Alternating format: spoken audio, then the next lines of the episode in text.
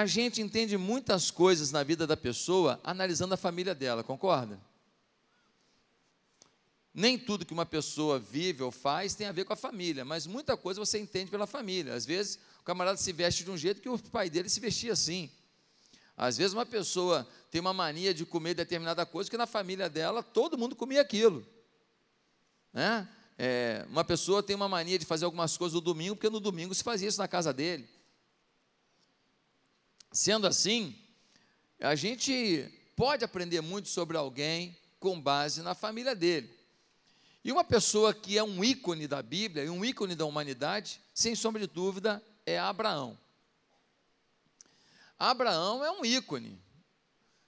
Você sabe que eu estive agora no Emirado semana passada, semana retrasada, e eu estava é, é, numa reunião, tinha muçulmanos, tinha judeus, tinha cristãos, e os três vêm de Abraão as três principais religiões do mundo reconhecem Abraão como um pai. Depois de Abraão, algumas coisas se é, distanciaram, mas todos reconhecem Abraão. Abraão realmente ele é o pai da fé. Mas aí a gente precisa pensar, poxa, e quem foi o pai de Abraão? Você sabe que na Bíblia tem uma descrição sobre ele? E eu queria que você é, entendesse que a gente pode aprender muito sobre sonhos olhando para a história do pai de Abraão.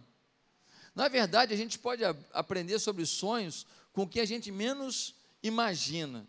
Um dia desse, eu aprendi muito sobre sonho, adivinha com quem? Com o humorista Tiririca. Sério, um vídeo tiririca, e ele dizendo assim, com muita propriedade, dizendo: não desista do seu sonho. Se você chegar numa padaria e não tiver, vai na outra, até achar. Veja você a, a, capacidade do Tiririca também de orientar você em relação ao sonho, né? Então, gente, será que todo sonho significa algum significado para a nossa vida? Será que todo sonho que eu tenho tem a ver com um propósito da minha vida? Será que se eu, se eu sonhei com coisa ruim é porque tem coisa ruim vindo, sonho com coisa boa, tem coisa boa vindo? Será que o diabo nos atrapalha através de sonhos?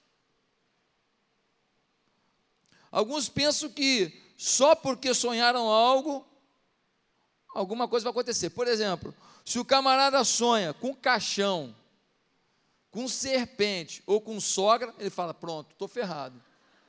Eu não, não pode ser assim. Às vezes a sogra é um presente que ela vai te dar de Natal, rapaz. E você pensando coisa ruim. Quantas pessoas que ignoram que o nosso subconsciente trabalha o tempo inteiro. Quando você vai para a cama, quando você vai dormir, o seu subconsciente não parou. E ele está produzindo sonhos com base nas imagens do que você viu, com base nas preocupações que você tem, com base nos sonhos que você é, tem, os desejos que você tem, com base nos traumas que você arquivou, essas coisas todas, esse emaranhado, o subconsciente acaba trazendo sobre você sonhos. Por exemplo, uma pessoa estuda para uma prova difícil. E aí ela sonha que ela chegou atrasada na prova. Por quê? Porque ela está tensa. Não é nada profético. Ah, foi um aviso que eu vou me atrasar. Não, é que você está tenso. Por exemplo, um, um sonho que eu acho muito comum aqui, eu não sei se você já teve esse sonho. Você já sonhou que você estava sem roupa num lugar assim cheio de gente? Não já? É horrível. É horrível. Mas por quê? Porque todos nós, em algum momento, temos algum tipo de timidez, algum tipo de privação, algum tipo de é, constrangimento, e aí a gente sonha essa palhaçada no meio da rua e você não sabe o que faz pelado. É horrível, é horrível. Já sonhei isso tantas vezes quando era pequeno, meu Deus do céu. Às vezes, os sonhos vêm, mas por quê? Porque tem gente que come demais, ainda mais de noite. Aí o cara sonha fala: Ah, Deus me avisou. Não foi Deus que avisou, foi a picanha que te avisou. Foi a vaca atolada que te avisou. Por quê? Porque você comeu demais à noite. Né? Às vezes, uma preocupação grande gera pesadelos. Você está muito focado, é muito tenso com alguma coisa. Você sabe que a mente trabalha tanto. Eu, eu era analista de sistemas e eu programava numa linguagem chamada COBOL. Quem já ouviu falar do COBOL? Olha os velhos aí, valeu galera. olha aí, olha aí. Tamo junto, tamo junto. COBOL é ancestral do Matusalém, não é? COBOL é um negócio velho. E eu trabalhei com COBOL. Lá na Shell Brasil tem um monte de programa feito em COBOL lá com o meu nome. Tem um monte. E aí eu programava em COBOL e às vezes eu estava tendo um problema num, num programa, não estava funcionando. Você acredita que aconteceu umas duas vezes, deu de noite sonhar com a solução.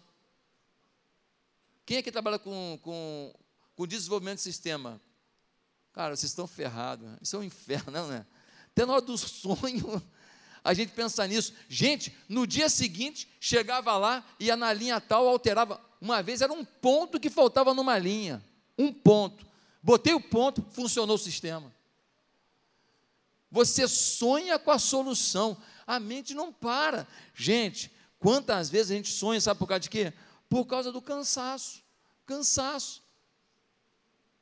Eu falo para a Bianca que eu só ronco se eu estiver muito cansado. Normalmente eu estou cansado. Estou brincando, eu não ronco não, amor. Né? Eu não ronco. Só quando estou cansado. O cansaço traz não só ronco, ele traz sonho também.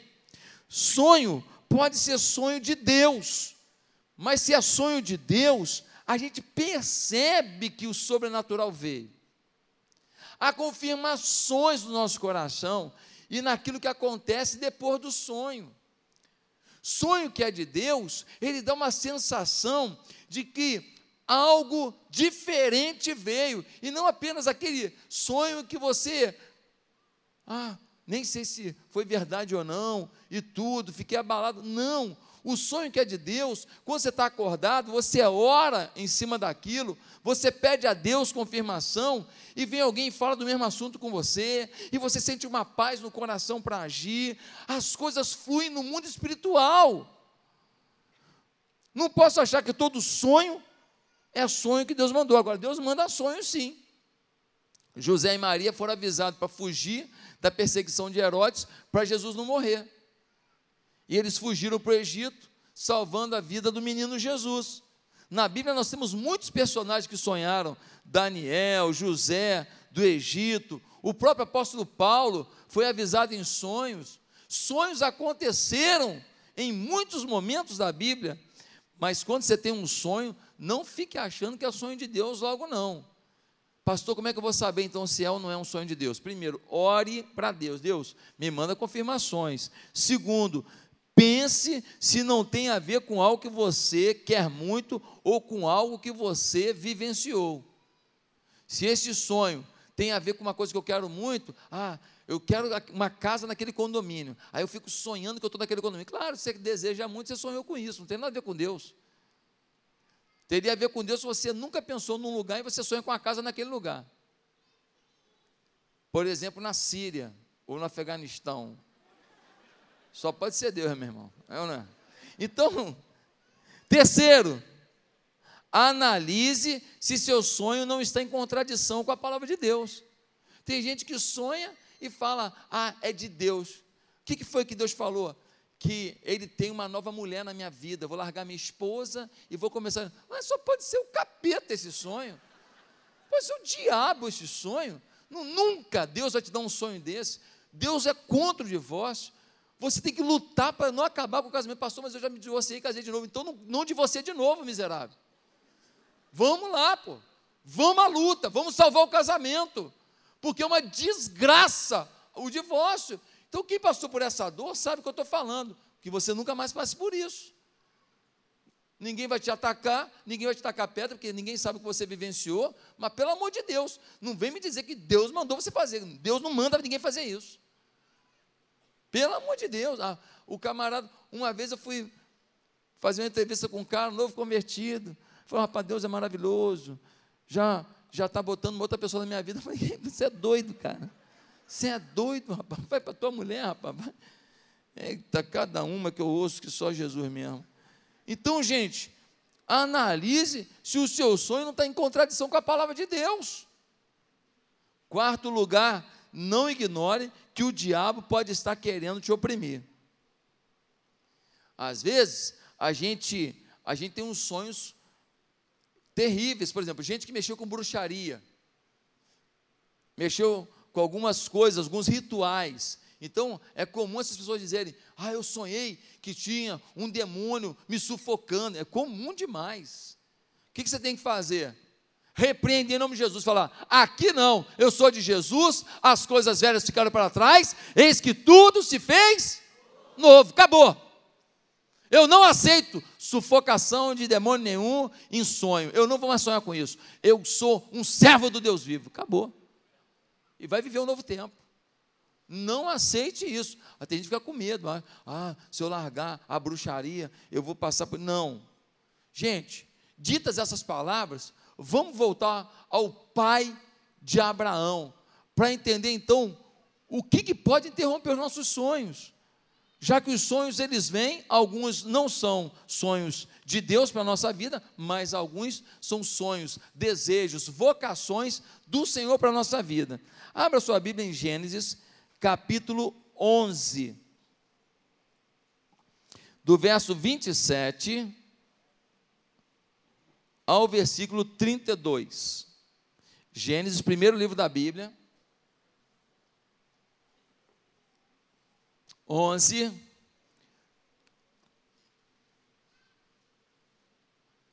do 27 ao 32. Amém?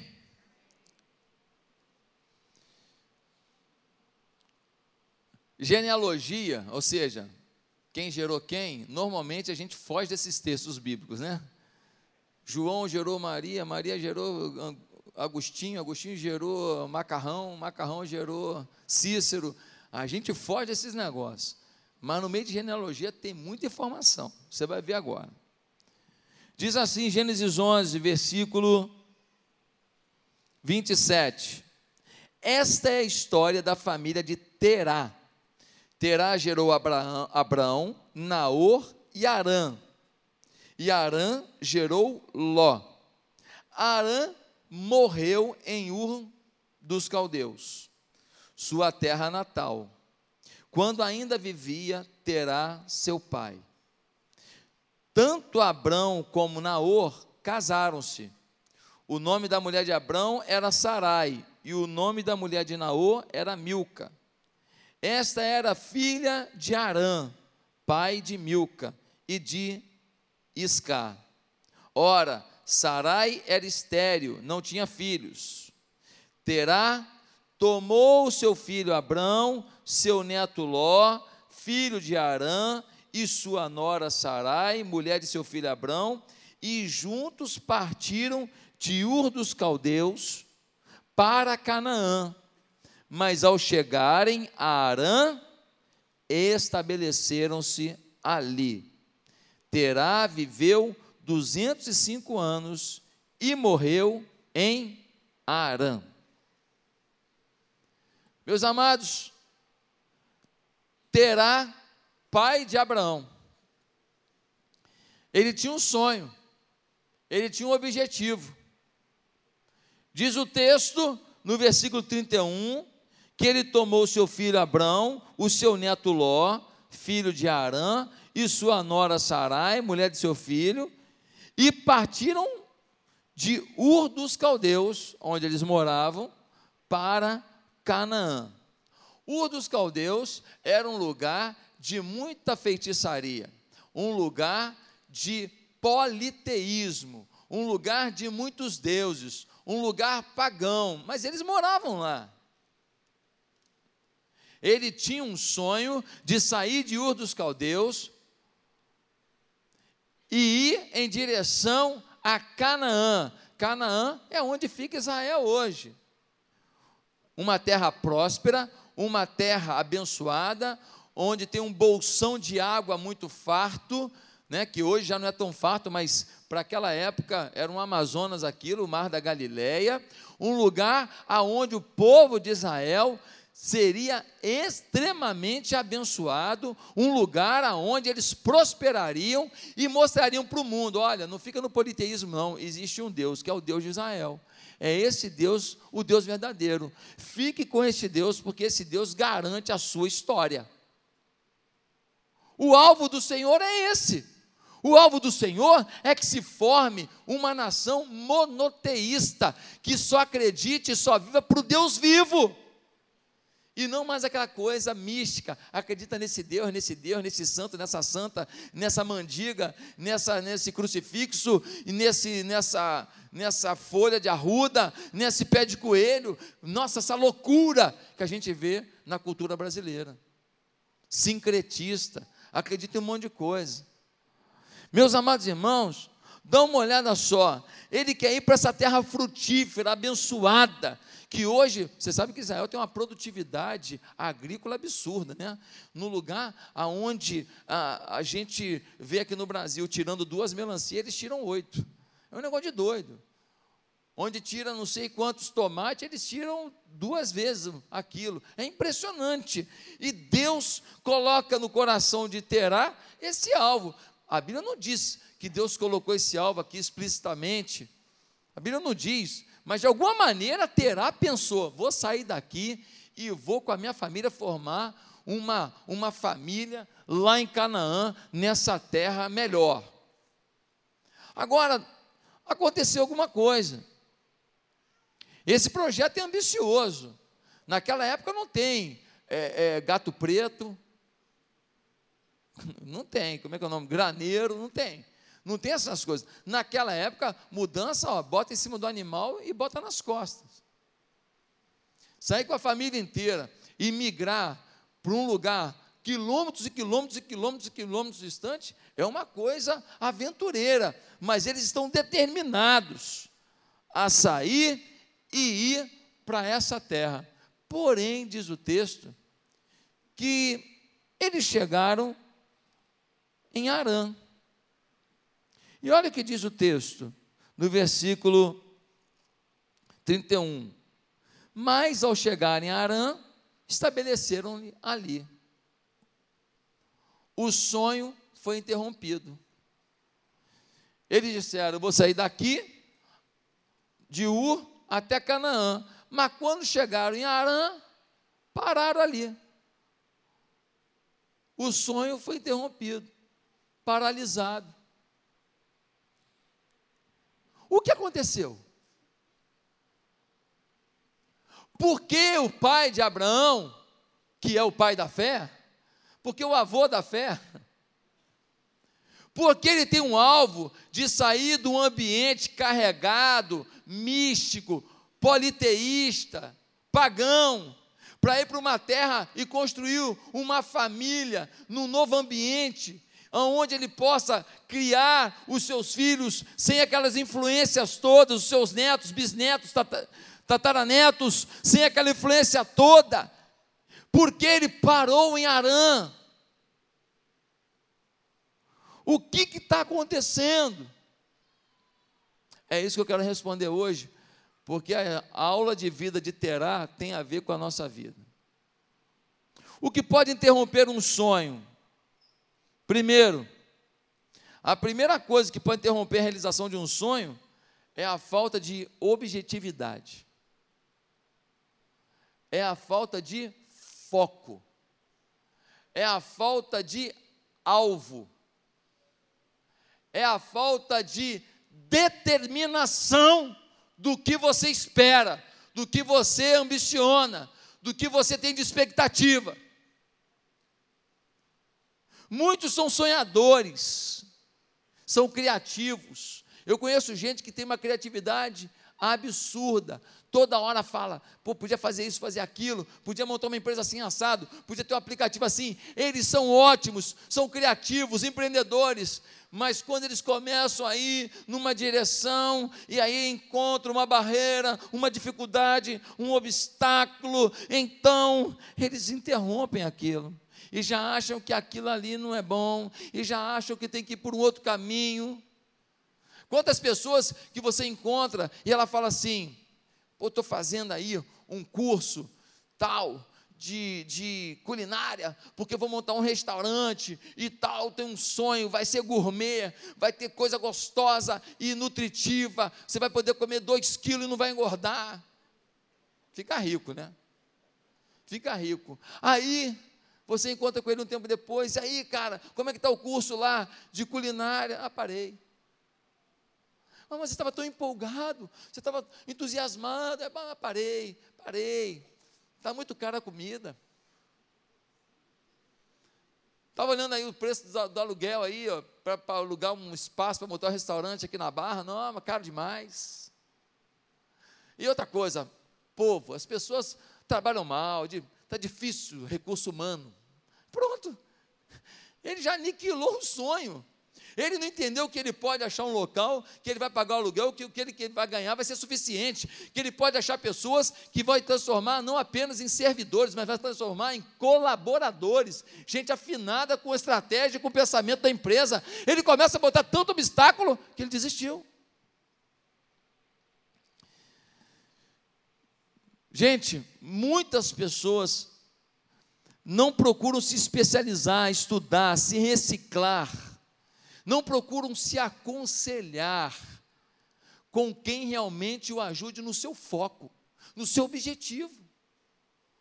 Houve as piores pessoas, as piores influências. Não houve quem realmente vai ajudá-lo no sonho que ele determinou.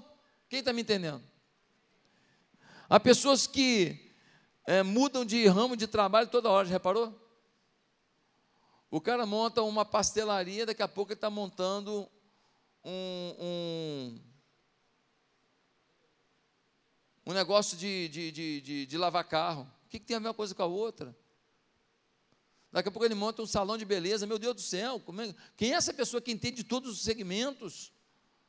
Nós precisamos ter mais objetivo, não basta empreender, tem que saber qual é o foco. Não se pode existir de um sonho que você analisou, pensou, orou, conversou e desistiu à toa. Se você pensou, analisou, orou, ouviu pessoas, estudou sobre aquilo e teve a geração de um sonho na sua vida, vá em frente. Por exemplo, tem gente que desistiu de ser feliz no casamento. Desistiu. Ah, não, não tem jeito não. Não, ela é igual a mãe dela. E ele? Ah, ele é igual o pai dele. É, igual o pai dele, igual o pai dele. Pronto, já definimos quem que a pessoa é, igual a quem que ela é, não tem mais jeito.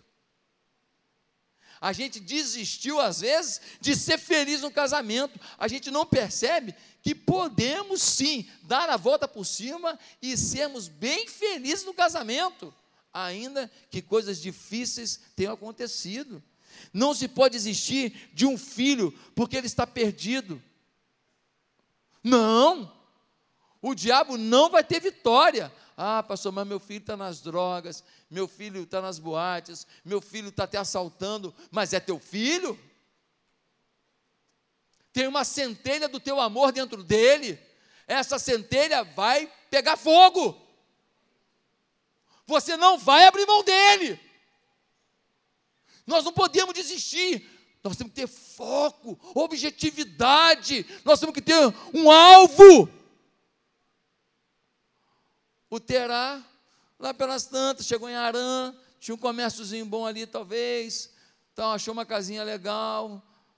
Ah, vou ficar por aqui mesmo. Vou morar aqui mesmo. E pior de tudo é que quando você não concretiza um sonho, isso gera frustração.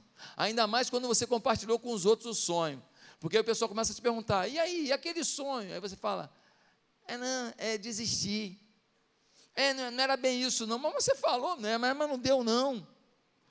partiram de Ur dos caldeus para Canaã, mas ao chegarem a Arã, estabeleceram ali. Perceba você que tem uma conjunção adversativa mais. Você sabe de uma coisa? O grande problema da nossa vida é o mais, é o porém. Mas, porém, contudo, todavia, entretanto, eu decorei.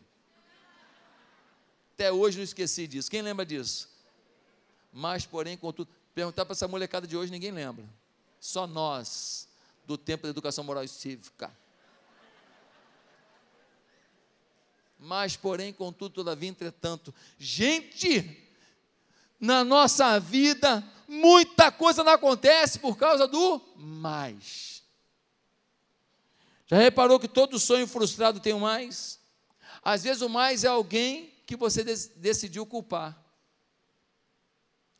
Eu não segui em frente, porque o fulano, ele, pronto, aí já se emociona, já chora não me apoiou, não me ajudou, eu, ninguém da igreja orou.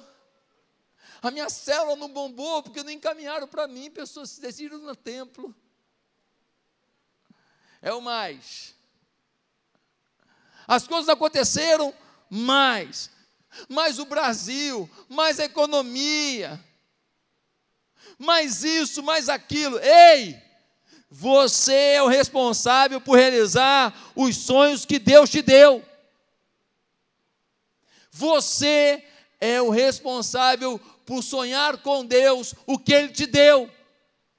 O mais acaba com você, o porém acaba com você, o todavia acaba com você, o entretanto acaba com você. Não vai resolver o seu problema achar um entretanto, achar um culpado, achar uma desculpa. Eu conheço pessoas aqui na igreja que seriam pastores de excelência, viveriam do ministério em tempo integral e não passariam fome, não. Deus nos surpreende, Deus nos abençoa, Deus nos supre. Mas sabe qual é o problema? É que você começou a liderar a célula, começou a trabalhar com pessoas, discipular pessoas, mas. Porém, um dia alguém da célula te perturbou. Um dia o supervisor não foi na, na festa que você fez. Mas um dia o pastor Josué pegou pesado num sermão. Mais um dia a igreja fez uma campanha de generosidade, ano da generosidade, para a gente abrir uma creche e você não aguenta falar de dinheiro, porque dinheiro é o teu problema. Não a falta dele, mas o amor a ele. e você deixou alguém pilhar teu coração com isso, e você perdeu o seu prazer de estar na obra do Senhor, você perdeu a sua paixão pelo que Deus tem feito nesse lugar, que pessoas de várias partes do mundo admiram. Entram na internet durante os nossos cultos, transmissão para assistir, de 40, 50 países às vezes, e você, você que está aqui, que é parte disso, mas, porém, chega e aí você perde a tua bênção e o teu chamado. O que falta às vezes, objetividade. Você já era para estar pastoreando uma igreja com mil pessoas, mas você teve um porém que roubou de você o teu chamado, a tua visão, o teu ministério, o teu foco com Deus. Meus amados irmãos, será que você decidiu? Será que ele decidiu ficar ali por quem? Porque será que Terá estava indo para Canaã, uma terra boa, onde as coisas iam acontecer, e ele parou em Arã? Por quê? Gente, tem uma informação aqui importante no texto. Olha o que diz o versículo. O versículo 27. Terá gerou Abrão, Naor e Arã. E Arã gerou Ló. Versículo 28. Arã morreu em Ur dos caldeus. Como é que era o nome do filho de Terá? Hã? Arã. Como é que é o nome do lugar onde eles pararam?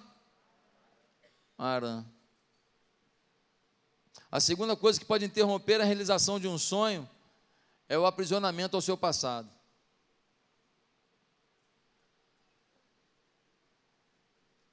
Meus amados irmãos, ele sai de Ur com a expectativa de sair do ambiente da morte do seu filho. Mas ao chegar a Arã, ele acaba decidindo permanecer ali, porque ali ele lembra da sua dor. Ali ele curte a sua perda. Ali ele revive o seu trauma. E ele tem uma desculpa. Não sou eu que estou querendo isso, mas o nome da cidade é o mesmo nome do meu filho. Às vezes, o que nos traz dor é que nos faz parar. Às vezes, o dinheiro que você perdeu te faz parar para ganhar um novo dinheiro, e um dinheiro agora que você vai usar com mais inteligência, e mais generosidade e mais amor. Às vezes, a crítica que você recebeu faz você deixar de ser produtivo para o reino, porque você não aprende a lição daquela crítica, que seria o melhor instrumento para a sua vitória. Eu era estagiário numa multinacional americana, e eu recebi uma tarefa do meu supervisor, Bernardo Chamon. Se alguém conhece o Bernardo Chamon, fala para ele que eu lembro dele até hoje. Me deu uma aula de vida. Chegou o dia de prestação de contas. E aí o Bernardo Chamon falou, falou para mim assim: e aí? Cadê a tarefa tal? Eu falei: olha, não deu para fazer porque eu fiz isso, isso, isso, isso e isso. Ele virou para mim e falou assim: e eu com isso? Eu te dei uma tarefa e defini uma data. E se você deixou um monte de coisa entrar na sua prioridade e não me atendeu, eu não estou nem aí, você errou. Aprenda a se planejar, aprenda a cumprir prazos. Eu, estagiário, deu uma raiva tão grande na hora, vontade de chorar de tanta raiva que eu estava, não sei se eu dava um tapa na orelha dele ou se eu corria. Agradeço ele até hoje. Maior aula que eu tive maior aula que eu tive naquele dia.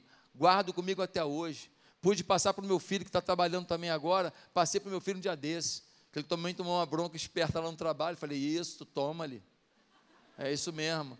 E eu falei para ele, contei essa história. A gente aprende, às vezes, é com uma situação dessa. Gente, nós precisamos entender que o passado que uma crítica, que uma dor não pode nos aprisionar, é apenas um aprendizado, é apenas uma experiência. Sei que situações da vida não são fáceis. Alguns aqui passaram por violência, alguns aqui passaram por abuso, alguns passaram por fome, alguns aqui não sabem nem qual é o nome do pai.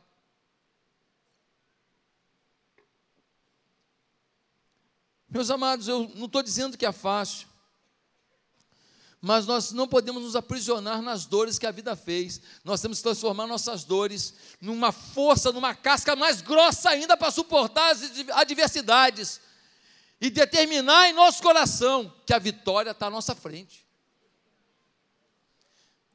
Quem aqui já foi a Jerusalém? Levanta a mão. Algumas pessoas já foram. Você vai comigo em setembro, em nome de Jesus. Olha só, quando você chega no jardim do Gexêmane, o jardim aonde Jesus, onde Jesus estava orando quando os soldados chegaram e o prenderam para levá-lo à cruz. No jardim do Gexêmane tem algumas árvores lá com dois mil anos. São oliveiras.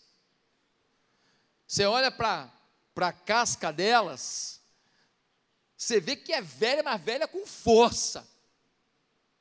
Só que tem um detalhe: ela não morreu. Sabe por quê?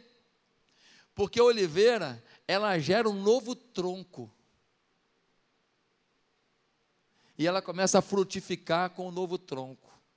O tronco velho para de produzir, ele está lá, mas ela gera um novo tronco, e esse novo tronco é frutífero, e vai dando azeitona e azeitona com força. E no jardim do Getsemane tem árvores ali que talvez testemunharam, muito provavelmente, testemunharam. Jesus encostou talvez numa daquelas árvores. É forte, não é forte? Encostou numa daquelas árvores para orar. E ela está lá até hoje, por quê? Porque ela reencontrou um caminho de frutificação, reencontrou um caminho de vida. Meus queridos, Deus tem um tronco novo e frutífero para a sua vida. Mas você tem que decidir vivenciar esse tronco. Você tem que decidir experimentar esse tronco de Deus. É Deus que te dá esse tronco novo, uma saída. Não fique naquilo que morreu, não fique naquilo que não é produtivo. Acredite que Deus tem um caminho melhor. Paulo nos ensina isso em Filipenses 3, versículo 13. Ele diz: Irmãos, quanto a mim, não julgo havê-lo alcançado, mas uma coisa faço, esquecendo-me das coisas que para trás ficam e avançando para as que estão diante de mim, prossigo para o alvo, para o prêmio da soberana vocação de Deus em Cristo Jesus. Paulo está dizendo: ó, o, o passado para mim é esterco. Ele fala isso. O passado não estou nem aí, meu amigo. Eu vou é olhar para frente, eu vou olhar para o alvo, eu vou olhar para o projeto de Deus, eu vou acreditar que o melhor dia da minha vida não chegou. Olhei para o meu futuro, gostei do que vi, estou correndo para lá. É essa a expectativa que Deus tem na sua vida. Você não pode ficar aprisionado numa situação do passado. Se quer avançar, deixe o passado no passado. Não permita que coisas que você não pode interferir nelas imobilizem o seu presente. Em Cristo Jesus, todas as coisas se fazem novas. Pastor, eu tive um erro na minha vida profissional que está me custando alto e a minha família está pagando o preço disso. Ah, e aí? Ah, e aí? Não, e aí que eu perdi, né? Ah, e aí? É, e aí que eu tinha dinheiro, eu estou com menos agora. Ah, e aí? Não, e aí que eu era respeitado como empresário, e aí eu fiquei meio queimado. Ah, e aí? Pastor, até onde vai o aí? Até você me dar uma solução. Até você me dar qual é o tronco novo que Deus tem para você. Até você provar que não está aprisionado no passado, que se você fez besteira, você já aprendeu um caminho para não seguir. Se você tomou um caminho errado, você já aprendeu um caminho para não tomar. Vamos embora! 2020 está te esperando, 2020, 2020 é o ano. Terceiro lugar, a terceira coisa que pode interromper a realização de um sonho é seu sonho não ser sonho de Deus. É seu sonho não ser sonho de Deus. Tem sonho que você tem que é lindo, hein? Oh, bonito, hein? Só não é sonho de Deus para você. É sonho só do seu umbigo. Pastor, umbigo sonha o seu. É sonho só da sua vontade. É sonho só da sua vontade de aparecer, de ostentar, de voltar no bairro que você morou e mostrar que todo mundo continuou de bicicleta e você anda de carrão. De provar que entre os seus irmãos que te desprezaram, que te deram cascudo quando você era pequeno, que todo mundo continuou ferrado, mas você é o bam bam bam. Sonho teu. Não é sonho de Deus. Queridos, dá uma olhada nisso aqui. Terá queria ir para onde? Aonde? Ele parou aonde? Arã. No capítulo 12, Deus vai para Abraão, o filho de Terá, e fala para ele: para ele ir para onde? Hã? Para Canaã. Para o mesmo lugar que o Terá queria ir. E o que, que Deus fala para Abraão? Vá para lá, porque de você eu vou formar uma grande nação, e em ti serão benditas todas as famílias da terra. Qual a diferença do sonho de Terá para o sonho de Abraão? Hã? É que Terá, ele tinha um sonho na sua mente. Abraão tinha um sonho de Deus no seu coração. Um tinha um sonho humano, o outro tinha um chamado de Deus. Um tinha um pensamento, o outro tinha um sentimento. Um pensou e falou: decisão minha. O outro falou: é a ordem do Pai. Quem está me entendendo? Quando o sonho não é seu, é sonho de Deus, significa muita diferença. Você às vezes está sonhando uma coisa, e essa coisa não tem nada a ver com Deus. Você perguntou para Deus se Deus sonhou isso para você? Pastor, eu estou sonhando em ser muito rico. Sim. É sonho de Deus para você? Se é sonho de Deus para você, qual é o projeto com esse dinheirão que você vai ganhar? Não, o projeto é construir um castelo, comprar um barco de 500 pés, ter um, uma casa em Monte Carlo e quatro aviões. Ah, é esse projeto? Pô, maneiro projeto, tá, e aí? E o projeto agora de verdade? Não, como assim, projeto de verdade é comprar isso. Mas, cara, você vai comprar isso e vai continuar vazio. Mas se esse avião estiver levando comida para a África, ah, meu irmão, esse avião faz todo sentido. Eu até quero ir contigo. Se esse barco vai ser um, um instrumento para você chamar seus amigos todos para passar um final de semana e você vai me chamar lá para pregar e vai ter um culto no barco e quem não aceitar Jesus a gente joga no mar?